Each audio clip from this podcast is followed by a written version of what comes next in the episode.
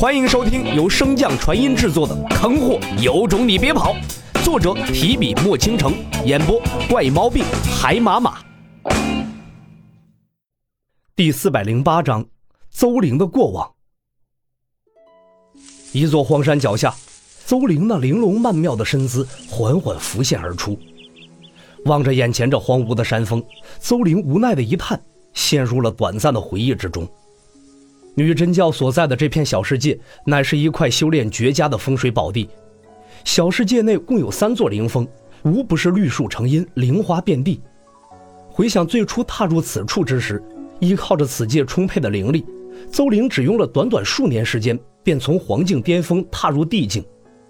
虽然他的奥义并未能登堂入室，让他一举突破大地之境。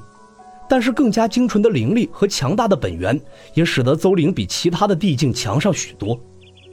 稳固境界之后，邹玲也发现，地境与大地之间，并非仅仅是灵力和元魂之力的区别，对自身之道、天地之道的感悟程度才是最大的瓶颈。自知闭门造车难有寸进的邹玲，便决心离开此处安逸之地，前往外界寻找突破的契机。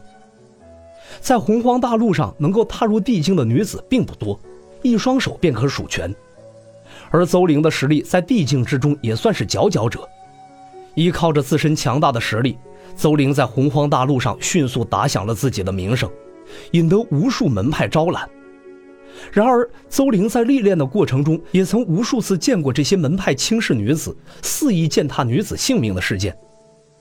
邹玲作为一名女子，自然清楚。在这武力为尊的洪荒大陆中，女子想要拥有一片净土修炼是多难。所以，邹玲最后放弃了各大门派提出的优厚待遇，自创了女真教。女真之名更是阐述了邹玲创教的初心，为的就是给那些贞烈无辜的女子提供一片不受侵扰的世外桃源。依靠自己强大的实力和这片独特的小世界，实现提供一片独属女子的世外桃源，这个梦想并不困难。可是邹玲算到了一切，却唯独没有算到人心。女真教初建之时，一切都是那么顺风顺水，邹玲也获得了一群知心的姐妹。然而，随着女真教不断的壮大，第一个女子教派“邹玲”“女真教”等词汇顿时在洪荒大陆传得沸沸扬扬。这番壮举，甚至让邹玲成为了仅次天女陛下和几位神使的女中豪杰。自古言“人怕出名，猪怕壮”，越来越多的人认识了邹玲，自然也免不得对她的来历进行彻查。这个小世界的秘密，自然也就暴露在了众人的眼皮子底下。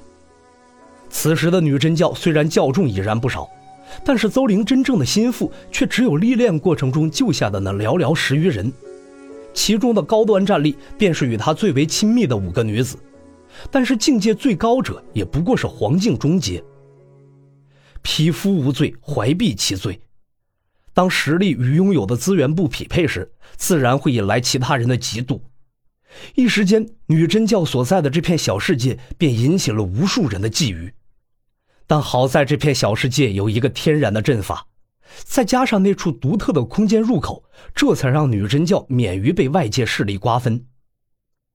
邹玲原本计划封山百年，当积攒足够多的强者之后，再让女真教重新现世，那时女真教便可真正的成为雄霸一方的存在。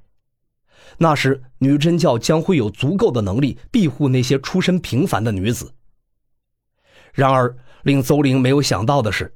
他为了这些平凡的女子，甘愿放弃优厚的待遇，承担压力，自封百年。但他所庇护的这些女子却并非如此认为。女真教只安生了不到一年的光景，教中的那些不甘寂寞的女子便起了反叛之心。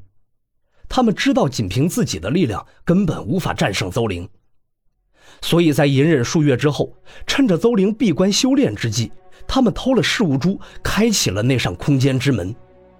在空间之门开启的那一刻，邹玲自然有所感应，他不顾反噬，强行停止了冲击大地的进程，破关而出。即便那空间之门从开启到邹玲出关将其关闭的时间只有短短的片刻，但是依然被等候在门外的部分势力察觉。就在这极短的时间中，小世界中便进来了两位大帝、四位帝境、十二位皇境。女真教所经历的第一次，也是最为惨烈的一次大战由此爆发。此时，邹凌的奥义虽然已经进入到了登堂入室的境界，但是却因为强行中断闭关受到的反噬，让他不仅没有冲上大帝之境，反而连基本的战力都无法完全发挥，堪堪半步大帝。无论从这些高端战力的境界，还是从人数上来说，邹凌和女真教都应该是被碾压的一方。然而，所有人都低估了邹陵这位半步大帝的实力，更低估了他想要守护女真教的决心。虽然帝境和半步大帝之间的实力有所差距，但是这差距正常来说，能够让半步大帝一人独占两位帝境而不落下风，便已是极限。若是对战三人，半步大帝几乎毫无胜算；若是对战四人，半步大帝最好的结局便是全身而退。然而，世间总有那么一些人不属于正常的范畴，洛尘是一个，邹玲也是其中的一个。大地之中，邹玲一人鏖战四位帝境，足足三日，最终将四位帝境全部击杀。在彻底解决掉这四位帝境之后，邹玲这才终于能够分出注意力查探女真教的情况。原以为女真教在这场对战中会死伤惨重，邹玲甚至做好了最坏的念头。可世事难料，造化弄人。他拼尽性命想要保护的女真教，非但没有想象中的死伤惨重，而是近乎毫发无损。除却他亲手毙掉的那四十名偷窃事务珠的教众，剩下的千余人中，受伤的只有与他最亲密的那十七人。与其说是这场战事只波及到了那十七个人，不如说女真教中除他之外参与到这场战事的就只有他们。如今，十七人中十四人当场死亡，剩下的三人状态也没有好到哪儿去。一个自爆丹田，境界全失；一个身体破烂不堪，重伤濒死；最好的一个也只剩下了上半截身子。反观教中的其他人，人人冷眼旁观，似乎邹陵等人的所作所为、拼命和付出与他们毫无关系。面对四位帝境都毫不屈服的邹灵，在此时如同一个委屈的孩子崩溃哭喊，质问着凌风之上那一个个冷漠的看客：“为什么？”本集播讲完毕，感谢您的收听。如果喜欢，可以点击订阅哦，关注本账号还有更多好听的内容。还不快动动你的手指头！